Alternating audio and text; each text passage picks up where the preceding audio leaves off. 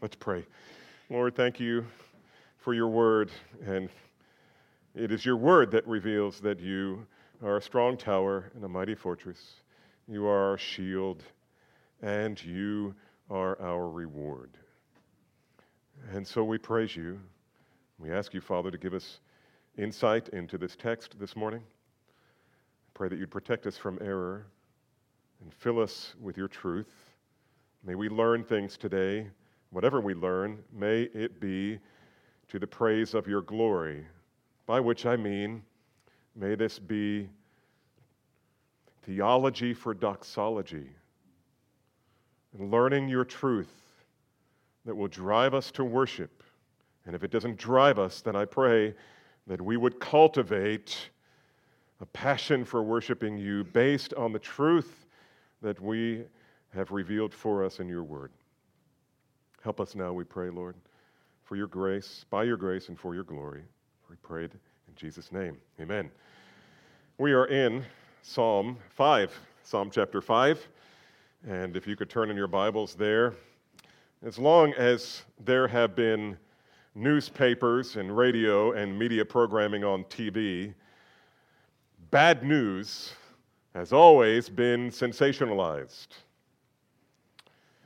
More often than not, reporters approach stories of tragedy, pain, loss, and chaos from an approach that makes it sound interesting and gripping.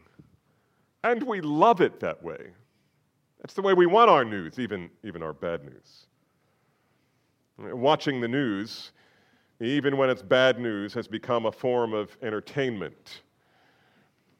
But it seems to me that the stories that need to be reported on have become progressively darker, more disturbing, and more difficult to hear.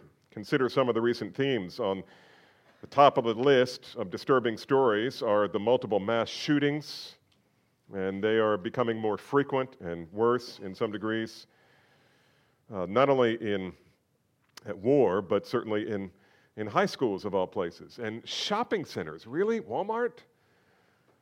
Movie theaters. All of them have become, you know, th- these shootings have become rather commonplace. We almost expect that sometime in the near future it'll, it'll happen again, and we're not nearly as surprised as we once were. And then there are stories about terrorist suicide bombings that have repeatedly killed American soldiers. Tragic, tragic stories. And here in the homeland, we have also, we also have to contend with the recent shift in local and federal legal statutes designed to accommodate the modern sexual revolution. And with that has come a militant insistence that what is verifiably false about human sexuality, that we accept that as true, and what is verifiably established to be human life, we are told to think of as non life. And so we say good is evil, and we say evil is good. This kind of news doesn't have to be sensationalized, it is inherently gripping and frightening and alarming. There's no doubt that the situation in our country has changed and is changing. You don't have to be a Christian to feel the shockwaves of this kind of news, but it does seem that more and more of it is designed to impact people of faith. Whereas once the church was viewed as the anchor of moral stability in our country, it is now viewed as the primary obstacle standing in the way of moral progress, or what we would say immoral progress, or what they would call progressivism. Men and women in powerful positions are now telling the church either get on board or get out of the way and pay the price. Of course, when Christians feel the sting of wickedness and evil in our land, the first impulse is to become fearful, to worry, maybe not so much about us, but about our children, our adult children, to be alarmed Rather than give in to that impulse, however, the Lord would want us to do something else. The Lord would call us to pray. Uh, uh, that's not the only thing, but that's certainly what David is talking about in this text. Pray. God wants us, among other things, to pray. But how do you pray when the wicked are in power? How do you pray when it feels like the enemy may soon show up at our door? Well, King David had personal experience with living under the threat of evil, and in Psalm 5, he teaches us in moments like this, historic moments like this, how to pray. Now, before we dig into this psalm, let's do what we always do. Let's stand together in honor of God's word and read Psalm 5.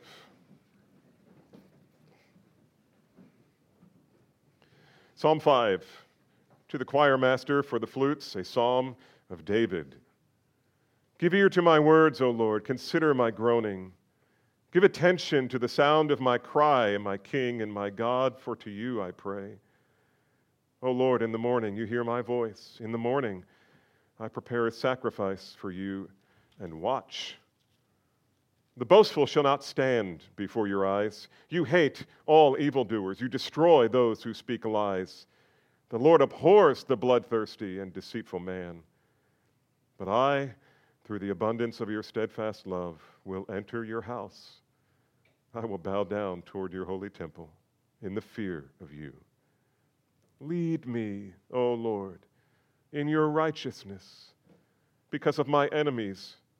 Make your way straight before me, for there is no truth in their mouth. Their inmost self is destruction, their throat is an open grave. They flatter with their tongue. Make them bear their guilt, O God. Let them fall by their own counsels. Because of the abundance of their transgressions, Cast them out, for they have rebelled against you. Let all who take refuge in, the, in you rejoice. Let them ever sing for joy. And spread your protection over them, that those who love your name may exalt in you. For you bless the righteous, O Lord, and you cover him with favor as with a shield. May the Lord add his blessing to the reading of his word. I love studying God's word. Never know what I'm going to find when I dig into the text, but it's always wonderful. This is a precious psalm, and it has been for many believers for many, many years. No one knows the context, really, of this psalm. Some think it was simply a continuation of what we saw in Psalm 3, that is, David on the run from his son Absalom, who had usurped the throne of David. But there's really nothing in the text of Psalm 5 that would indicate that kind of context. It may be, and it, I'm not even sure it would be inappropriate to assume that here because it works. But we don't know.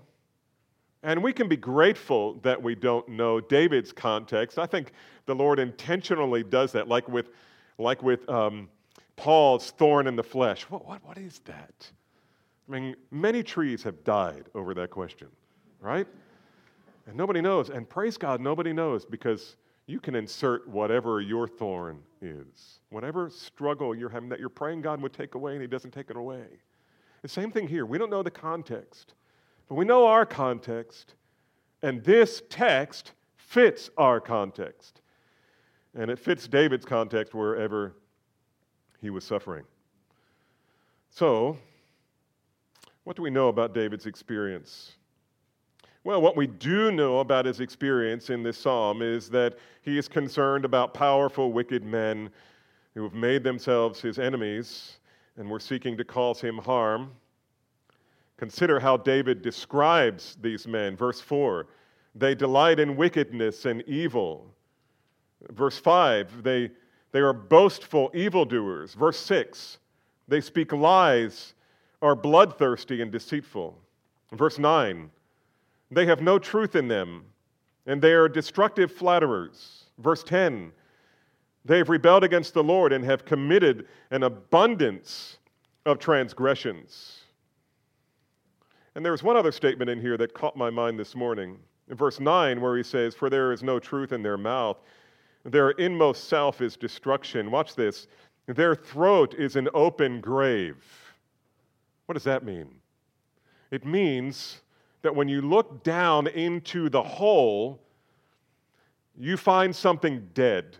When you look into their mouth, you find something dead. I can only conclude he means they have a dead heart toward God. And by the way, when Paul is trying to set up the gospel in the book of Romans, chapter 3, he lays out the depravity of man, his need because he's sinner, he's a sinner, and he quotes from this text. There's none righteous, no not one. There's none who seeks for God. And on and on he goes. These are the kinds of people who were exercising influence in Israel and when David was reigning as king, or at least part of his reign. There's no need to sensationalize this story. Just read it. It's disturbing, it's alarming on its face. So, what does David do when the evil are in power, when the wicked are in power? Well, he prays. At least on this day, he prays. And the first thing we learn from David's prayer is that when he finds himself in a similar situation, which I have already argued that we now do in our country, we should, number one, call on the Lord with confident earnestness. Call on the Lord with confident earnestness. Notice how David prays in verses 1 through 3. Give ear to my words, O Lord. Notice, and I, I didn't check to see if that's an imperative, but it sure sounds like it in English. Lord, listen to me. You know how when I talk to you and I say, all, all eyes up here, that's what God, that's what David is doing. Lord, ear, hear, listen to me. Give ear to my words, O Lord. Consider my groaning. Give attention to the sound of my cry, my King and my God. For to you I do pray. O Lord, in the morning you hear my voice. In the morning I prepare a sacrifice for you and watch. In the two previous Psalms, David talked about the extraordinary grace that God gave him, which was in the midst of him being on the run, God gave him sleep rest. And I say it was an extraordinary grace because he went to sleep knowing that his enemies were on the hunt for him. But, but here in this psalm, it seems that David has just woken up. David is just awakening from sleep, or at least he's writing about when he awoke from his sleep. And his concern about God's enemies and his own are still plaguing his soul. You ever wake up like that and find something heavy on your soul? I mean, at this point in the prayer, David is not really praying. You know what he's doing? He's just groaning. He's just groaning. He says, Consider my groaning. Your version may say, Consider my meditation. It's probably not meditation, it's probably groaning. He says, Consider my groaning. And you know, there are just sometimes some circumstances in life that affect the soul so deeply that words are just inadequate. We don't know what to say to the Lord. All you can do is groan. But David was confident that God would hear the unexpressed desires and needs of his heart. His words remind us, do they not, of what Paul said in Romans 8:26 that the Spirit helps us in our weakness, for we do not know what to pray. We do not know what to pray for as we ought, but the Spirit himself intercedes for us with groanings too deep for words.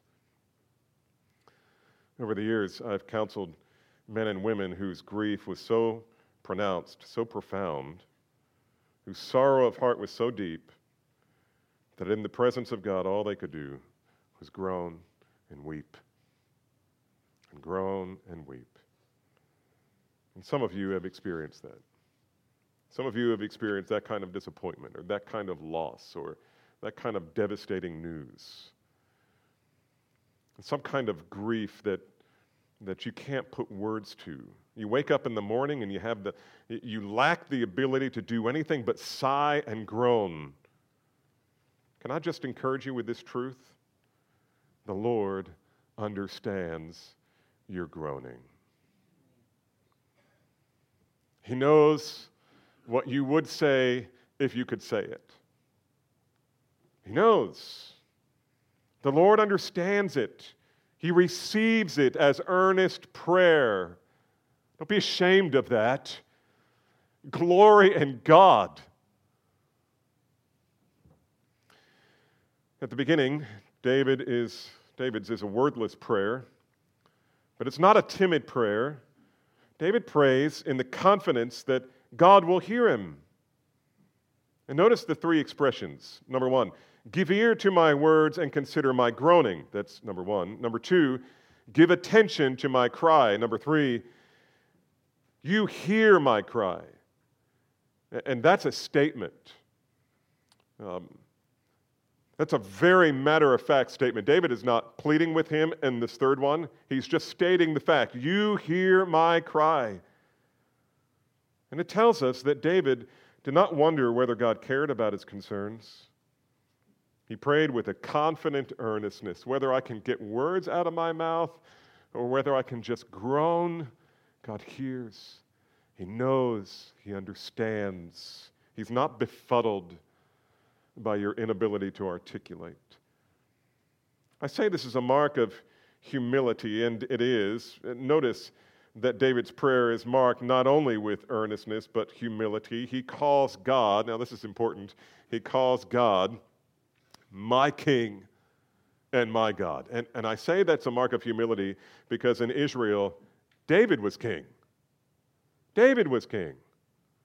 And you got to wonder, you know, uh, pick the person in the institution you're thinking of and ask, okay, so he's on top. Who is he accountable to?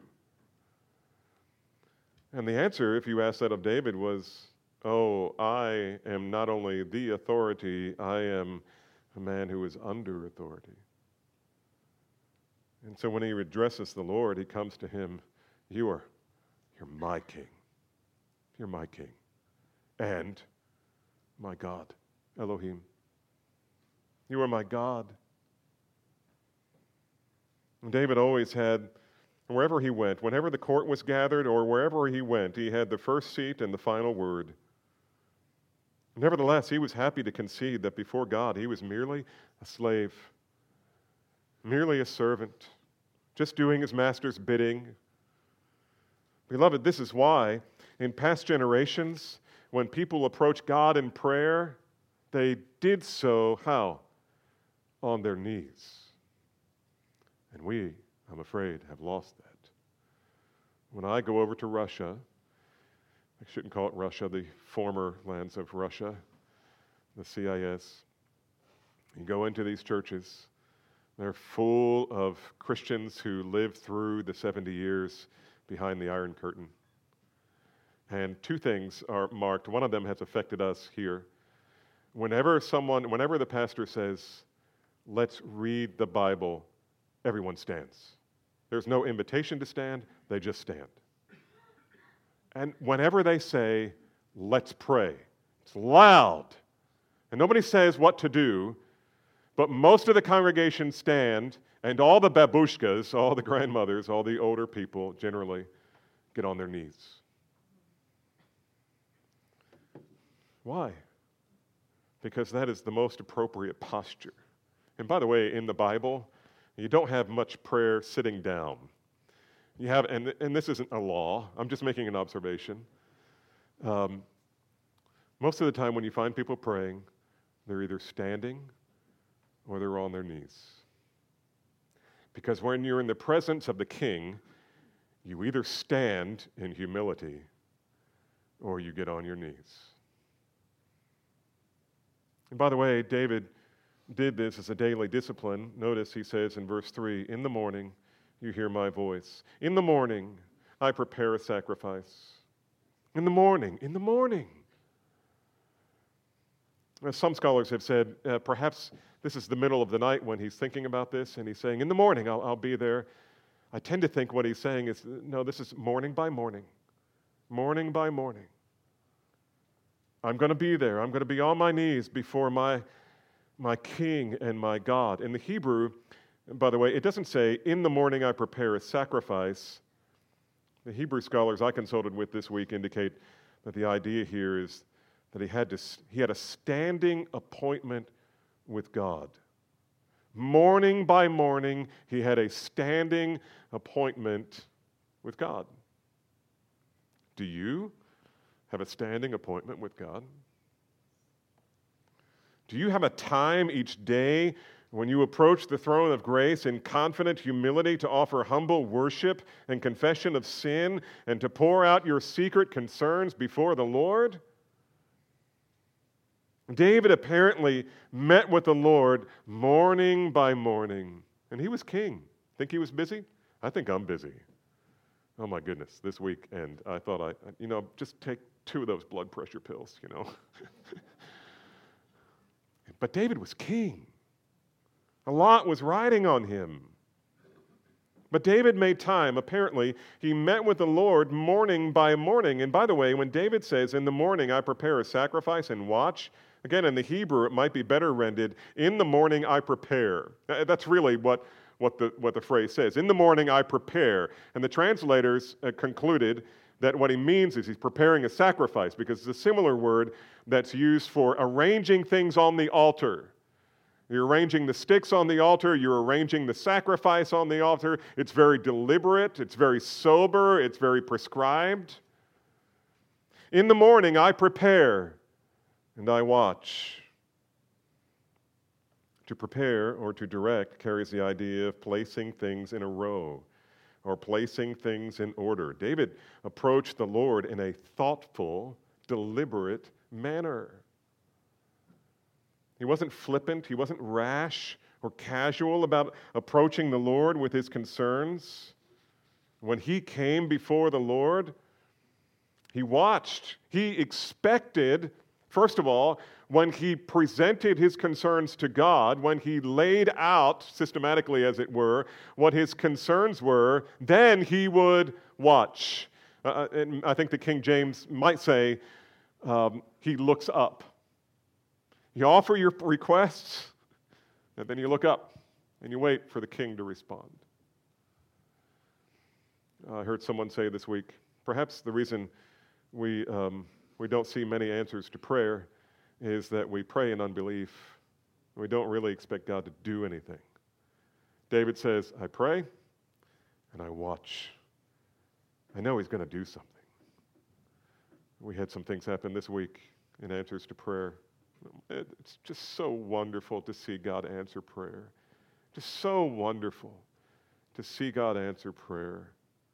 So he looks up in expectation. He prays.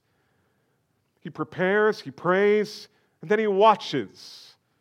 And I'm not saying he sits around and he waits for the answer to come. No, no, no, no. You get about being, you get about the business of, of being king, or whatever it is that you do, but your radar is always up.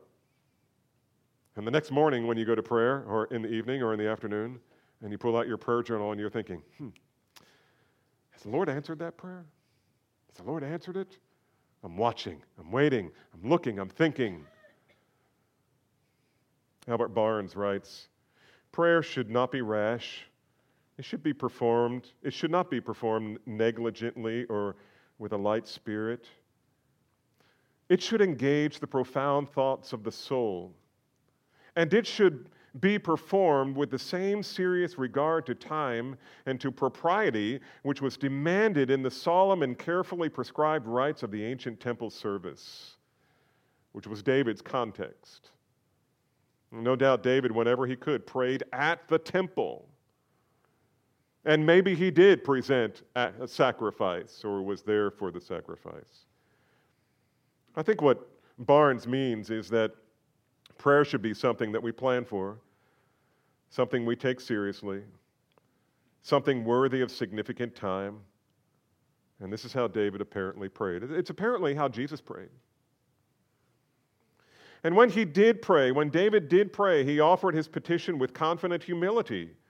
And then he believed that God would do something in response to his prayers. This is confident, humble faith. This is faith attached to prayer. He expected things from God, like William Carey. Expect great things from God, attempt great things for God. And very specifically in that order expect great things from God, attempt great things for God. He expected things. He expected things would happen. He expected that God would move and do marvelous things in response to prayer. So, how do you pray when the wicked are on the move? How do you pray when it feels like the enemy may soon show up at the door, or at least in your town? You call upon God with confident earnestness. You call upon God with confident earnestness. You know, uh, in the New Testament, we're told to pray for those who are in authority. You pray for those who are in authority? I don't do it nearly enough. I need texts like this to remind me. It's not on my heart to pray for these guys, you know, I just kind of want to out, out, them off, out of office. And the Lord wants us to pray. And David prayed. And that leads us to, to two. How do you pray? How do you pray when, when the wicked seem to be in power? Number two, remind your soul of God's mercy and holiness. Remind your soul of God's mercy and holiness. Look at verses 4 through 7. David writes, The boastful shall not stand before your eyes. You hate all evil. You destroy those who speak lies. The Lord abhors the bloodthirsty and deceitful man. This is the first part of this. Remind yourself of God's holiness. Remind yourself of God's holiness. Yes, the wicked may be in power, but think about this. Well, it's true that he's in distress. David calls upon the Lord with confident earnestness. When he actually begins praying, not just groaning, the first thing he does is remind himself about what he knows to be true about God. He reminds himself what he knows to be true about God. And what does he know to be true? You, you see this. Uh, this is the ground and anchor for all of our confident prayer. Not it, it, our confidence in prayer is not in our eloquence. Praise the Lord for that. Our confidence is not even in our own faith. That's not the anchor of our prayer. Our confidence is in what we know is not what we think, not what we want to be true about God, but what we know from His Word is true about God. And we might say our confidence is in the attributes of God. And He has revealed them to us in His Word.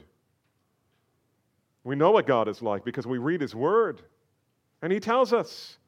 And what did David know about God that gave him confidence to call upon the Lord when he was alarmed by evil? Notice what he says, verse 4. This is what he knows about God. For you are not a God who delights in wickedness. Evil may not dwell with you. It doesn't mean might not, it means absolutely not. Evil cannot dwell with you. Implicit in this statement, I think, is David's belief that God is sovereign even over the deeds of evil men.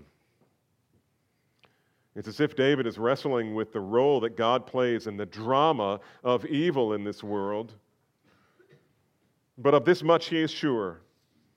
Though God rules over the wicked, he does not delight in wickedness nor does he allow evil to dwell in his presence. In other words, God is not on the side of the wicked, and we are not his enemies. He is not on the side of the wicked, and his people are not his enemies. If it looks like evil people are gaining ground, it's not because God is with them. Why? Because, and this is very important, what David is saying in kind of, he kind of is backing into it by telling us what God is not like. The implication is what God is like. What is He? God is holy. He is a holy God. In our day and culture, people like to think of God as loving and merciful, patient, tolerant. And although these things are in their right place true, the most important thing about God is that He is holy. He is holy. God is infinite in all of his perfections, and all of his perfections are holy perfections. Everything about God is holy. Even the parts that we don't necessarily find ourselves attracted to, they are holy perfections. Yes, he is a God of love, but unlike us, so often, his love is always a holy love. Yes, He is a God of mercy, but His mercy, sometimes our mercy is sinful. We don't have time to talk about that. But His mercy is a holy mercy. yes, God is patient, but His patience is a holy patience. And God is just and all of his justice is a holy justice. He never makes the wrong call. And he is wrathful. And all of his wrath is a holy wrath. And he is a jealous God. And all of his jealousy is a holy jealousy. Beloved, listen to me. I want, you to, I want you to turn your eyes up here for just a minute. As long as the God that you talk about over the water cooler, some of you don't know what a water cooler is, but at the office or with your neighbors, if the God that you speak exclusively about is a God of love and mercy and kindness and tolerance, they will never have a problem with your God. They'll never challenge you. They already believe that. Except for the few who are foolish enough to say there is no God. As long as that's the God that you speak about, nobody's bothered by that. Nobody's bothered by that. But the one thing that they will not tolerate is a holy God. The holy God is indeed loving. But here's the thing He does not tolerate sin. The holy God is gracious, but He does not tolerate sin. And the reason people take offense at the gospel is not because they have logically or scientifically reasoned out in their mind that God cannot exist. That's not the reason they're, that's not the reason they're offended by the gospel. Rather, they're offended by the gospel because it presents a God who is supremely holy. And because he must because he is holy, he must he must he must address your sin. Or you will always be on the outs with God. You will always be under his wrath. And you will deserve it. His wrath is a holy wrath. You say, don't some people get grace and mercy? Yep. And some people get wrath. That's not fair. Well, God never said it was fair. But think of this some sinners get mercy, some get justice. But from God, no one gets injustice. My friend, do you know why Jesus died such a horrific death that he died? Do you know why his hands and feet were pierced with those huge nails so that he could be hung on a cross? Do you comprehend why he was mocked and ridiculed and stripped naked? Can you even begin to understand what it must have been like to suffer such shame and agony, the crown of thorns? Do you know why he was pierced in his heart? Not metaphorically, but literally pierced with a spear in his heart. He endured all of this. Why? Why? I bet you're thinking the wrong answer. He endured all of this because God is holy. And sin must be punished. You may say, but I thought Jesus himself was sinlessly holy. Why, why was God pouring out his wrath on him? That's the perfect question. You want to, want to know what the answer is? Here's the answer God made him who knew no sin to be sin in our place. God made him who knew no sin to be sin on our behalf. Why? So that we could be saved. So that we could be saved. You see, beloved, on the cross, holy God treated his son as if he had committed every wicked, immoral, evil act I ever committed in thought, word, or deed. All of my rebellion, all of my dead works, all of my hatred of God. Why did he do that? Why did he pour out all of the wrath I deserved on Jesus?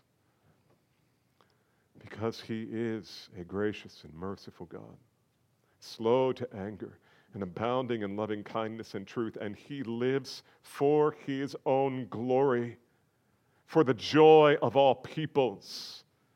And from eternity past, God had planned that the Son of God would be glorified in this, that he would bear all of the punishment for our sin in his body on the cross to the praise of his glory. Beloved, this is the gospel. And how can David pray with earnest confidence? Because this, this is why. He can pray with earnest confidence because he understands that the most important thing there is to know about God is that God is holy. And because he is holy, sins of the wicked must be judged. And how does God define wickedness? Well, you must be perfect, even as your heavenly Father is perfect. And that puts us all in the category of wicked. You think about it. If a known criminal is caught in the act and brought before a judge, what should the judge do? Let's say he's one of these shooters. What should the judge do? Well, any rogue judge can declare that sinner not guilty. And it would be a crime against justice. I mean, what about the damage he's done? What about the people who died? What about the property lost? What about justice? You see, if God is a good God, then he must be a just judge. If he really is a holy judge, there must be justice. And so, how can God be just and the justifier of sinners? That's what the Bible is about, beloved. It's in the Old Testament. It's in the Psalms, it's in the New Testament. This is the question.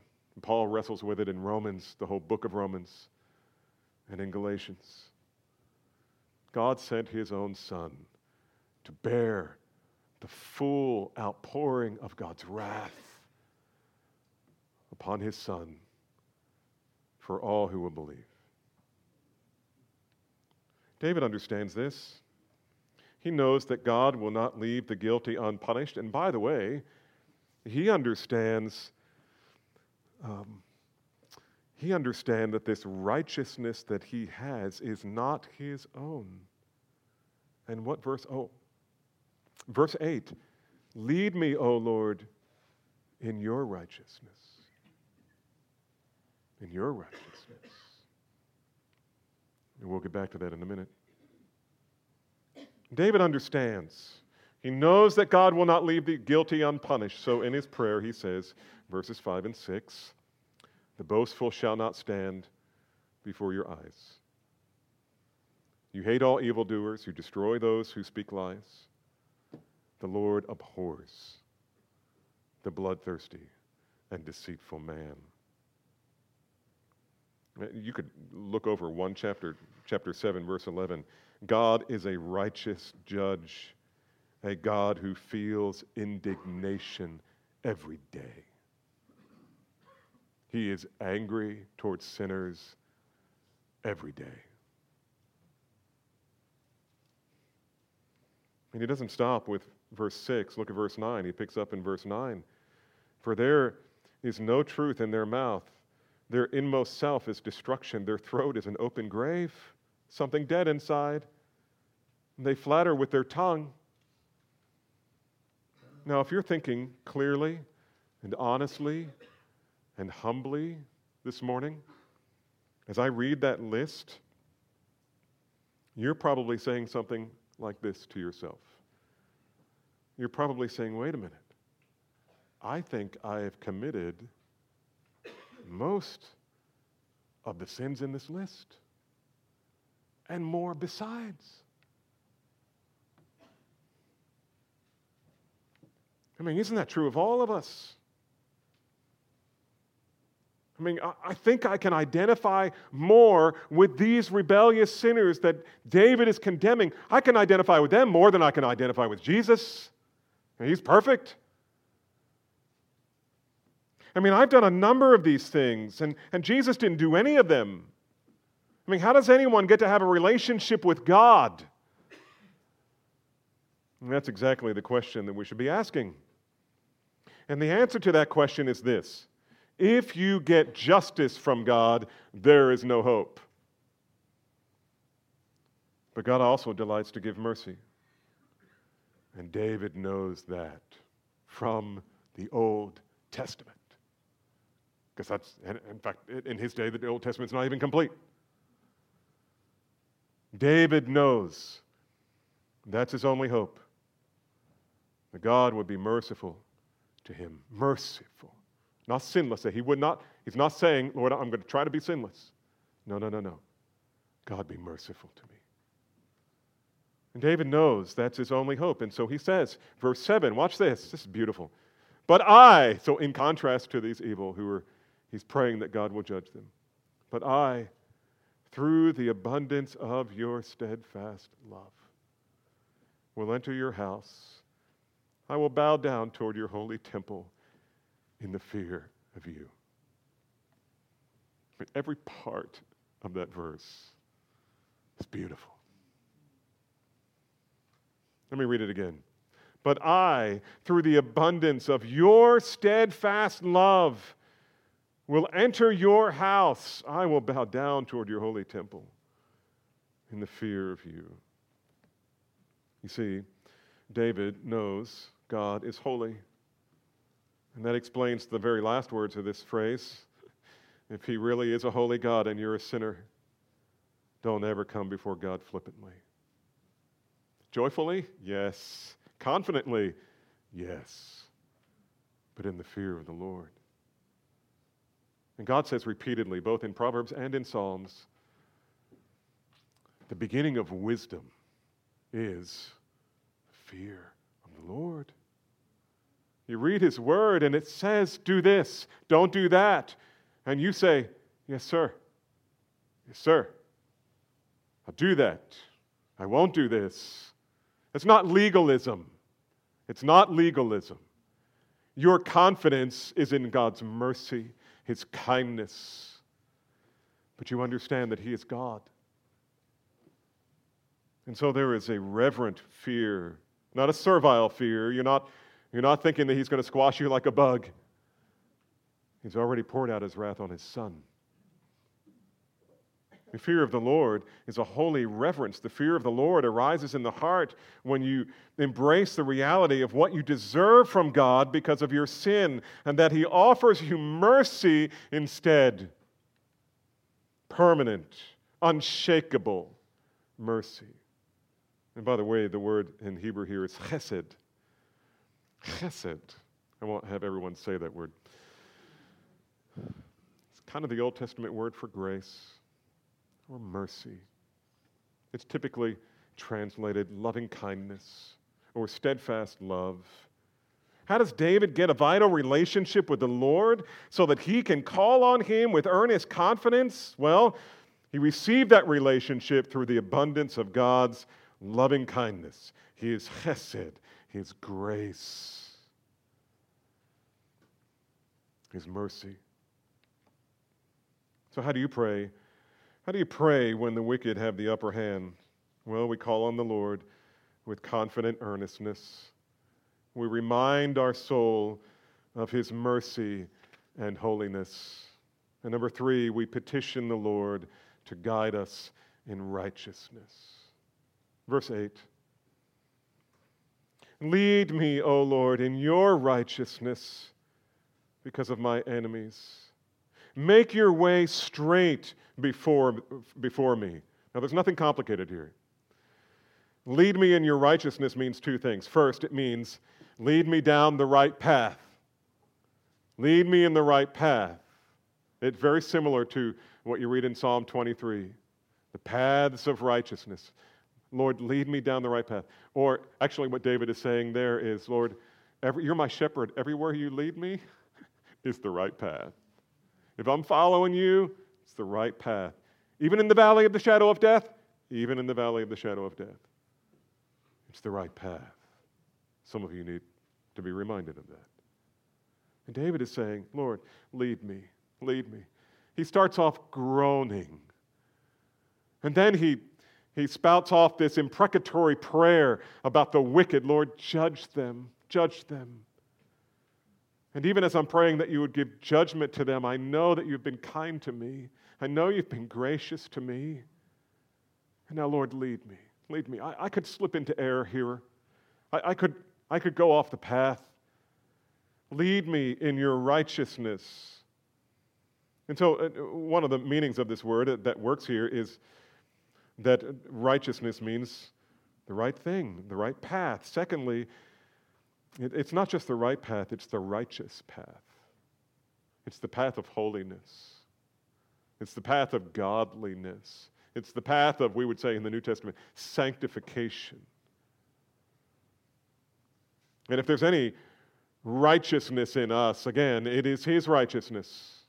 What Martin Luther, whose song we sang a little bit ago, declared to be an external or a alien righteousness. It has to come to us from outside. It is not inherent within us. It is a path that will honor the Lord, this righteous path. And that's the path every believer wants to be on, right? I mean, today, I want to honor the Lord. Today, my desire is to be pleasing to the Lord, and, and, and not everything I do does please the Lord. That's why we need the mercy, the grace, we just want to please our Savior. And when we don't please Him with our actions, we please Him by coming to Him like a child and saying, Father, forgive me. Or as David would say, Cleanse me with hyssop and I will be clean. Wash me and I will be whiter than snow. Against you and you only have I sinned and done what is evil in my sight. He was trusting that God would be merciful to him again and again and again. And that's how we should think. It's believe and keep on believing, repent and keep on repenting. It's the normal Christian life. Now, David knows that when the wicked are out to get you, you feel you're walking through a minefield. And so, what do you ask for from God? You pray, Lord, I'm really scared. I can make a misstep here. I could say the wrong thing. I could do it in the wrong way. Lead me. Give me the grace to follow. You know what? This is what the elders pray constantly. Uh, not necessarily from this text, but just the impulse of our heart is God, lead me. Lead us. Lead us. You're, you're our king. We're your slaves. You're the shepherd. We're the under shepherd. Lead us, O oh Lord. By your invisible hand of providence and by the instructions of your word, guide us, direct us, carry us and give us the grace to follow you wherever you lead and to do whatever you call us to do, no matter how frightening or how wonderful. As for the wicked who hate God's word and despise his holiness, verse 10 make them bear their guilt, O God. Let them fall by their own counsels. Because of the abundance of their transgressions, cast them out for they have rebelled against. Now, this is interesting, the pronoun here. This is interesting because David's king. They're rebelling against him, right? But who established David as king? God did. And, and, and that's easily demonstrable because we know that when Messiah comes, this is Old Testament speak, right? When Messiah comes, he will be son of David, born in the city of David. And so David understands. Carry me, give me grace to follow. But these men make them bear their guilt. We call this an imprecatory psalm, and, uh, or at least this part of it is an imprecatory prayer. And the imprecatory psalms uh, throughout uh, sound like this Lord, let them have it. Just give them what they want. They're digging a pit, give them a nudge. Push them into the pit that they, they created for us. This is the first of the imprecatory prayers in the Psalms, Psalm 5. As for the wicked who hate God, they're in serious trouble. Because unless they repent, there will be no mercy, there will be no grace. It's not okay for you to take justice in your own hands, to be sure. And we're not allowed to be vindictive toward our enemies. We are, in some sense, to love our enemies. But there are times when the wickedness is so wicked that it is right and proper to petition God to give the perpetrators justice, the justice they deserve. In fact, in Revelation, you know, the great enemy of God's people is this Babylon, right? Babylon the Great. And God brings judgment, and He says to His people, Come and rejoice, for Babylon, the smoke from, from Babylon rises to heaven under the very judgment of God. Rejoice! Rejoice! In the judgment of God. Oh, that sounds sinful. And it would be if it were not a holy justice.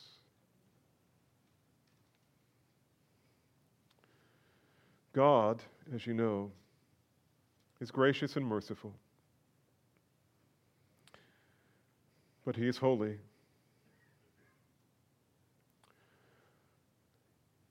He will act in justice, not a sinful kind of justice, but a holy justice that is meted out by God who is holy holy, holy. By the way, that's the reason that you should not.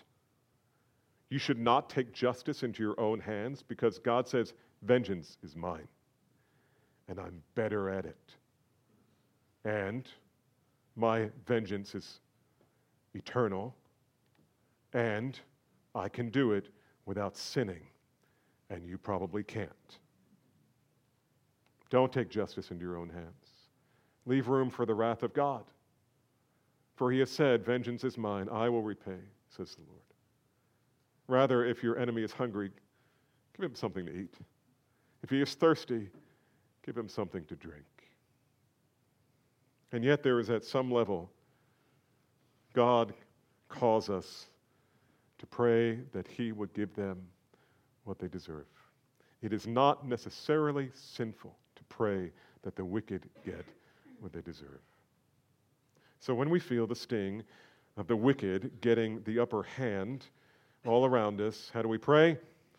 We call on the Lord with confident earnestness. We remind our soul of God's mercy and holiness. We petition the Lord to guide us in righteousness. And then finally, we expect the Lord to guard us with joyfulness. Love this. In the end, the wicked will receive the just condemnation that they deserve. But for those who love the Lord, they will be rewarded with inexpressible joy. And we're back to that. I mean, it's everywhere in the Bible. And look at verses 11 and 12. But let, let all who take refuge, there's that refuge again. You're running to him.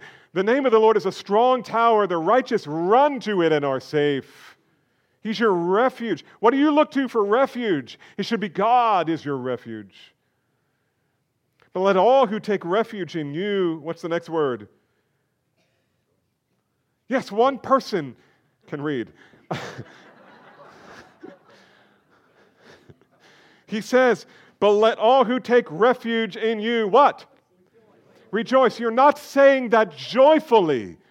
Say it joyfully. Let all who take refuge in you rejoice.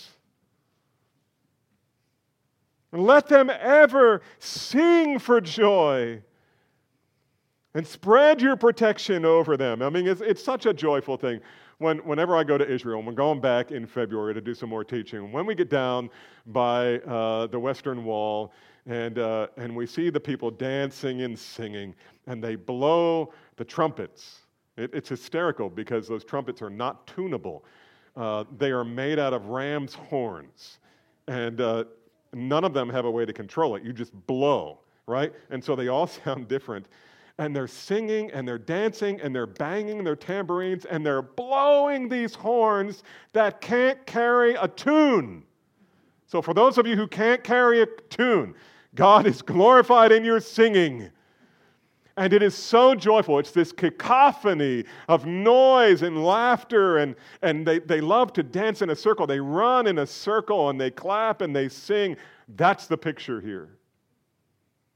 They're singing for joy. And it's, if that were to happen in Fellowship Hall, and only you people in Fellowship Hall might be tempted to do this, but if you were to clap and sing like that during our worship time, we would think that borders on sinful. Something is wrong with that. That's not how they thought. This is modest, this is holy, this is pure, this is loud, it's confusing, it's wonderful. Just express your heart to God as a people. That's what he's saying. Let all who take refuge in you rejoice. Let them ever sing for joy and spread your protection over them, that those who love your name. You know what his name is? Don't say Jesus. His name is everything about God that makes God what God is. Spread your protection over those who love your holiness. They're not terrified by your holiness, they love your holiness. They love your righteousness. They love they love your wrath because they love you. They love your justice and they love your mercy. They love your kindness. They love how you love us. And how did He love us? In this manner, God loved the world.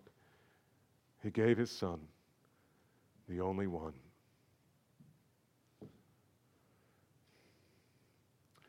Verse 12. Here's why he does it. For you bless the righteous.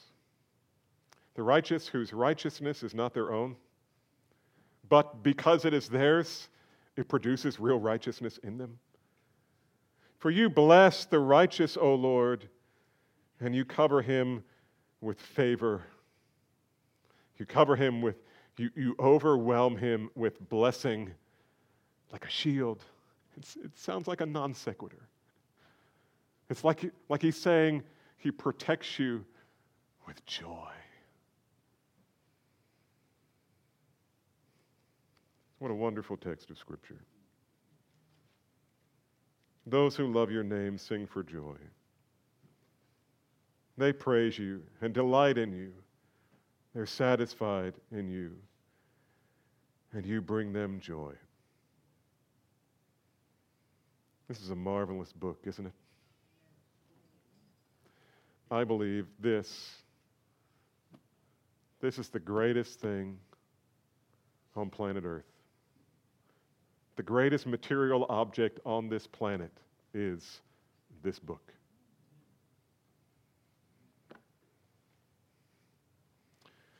And when we read it, and when we meditate on it, and we study it, we get to know God and in knowing God who has had mercy on you.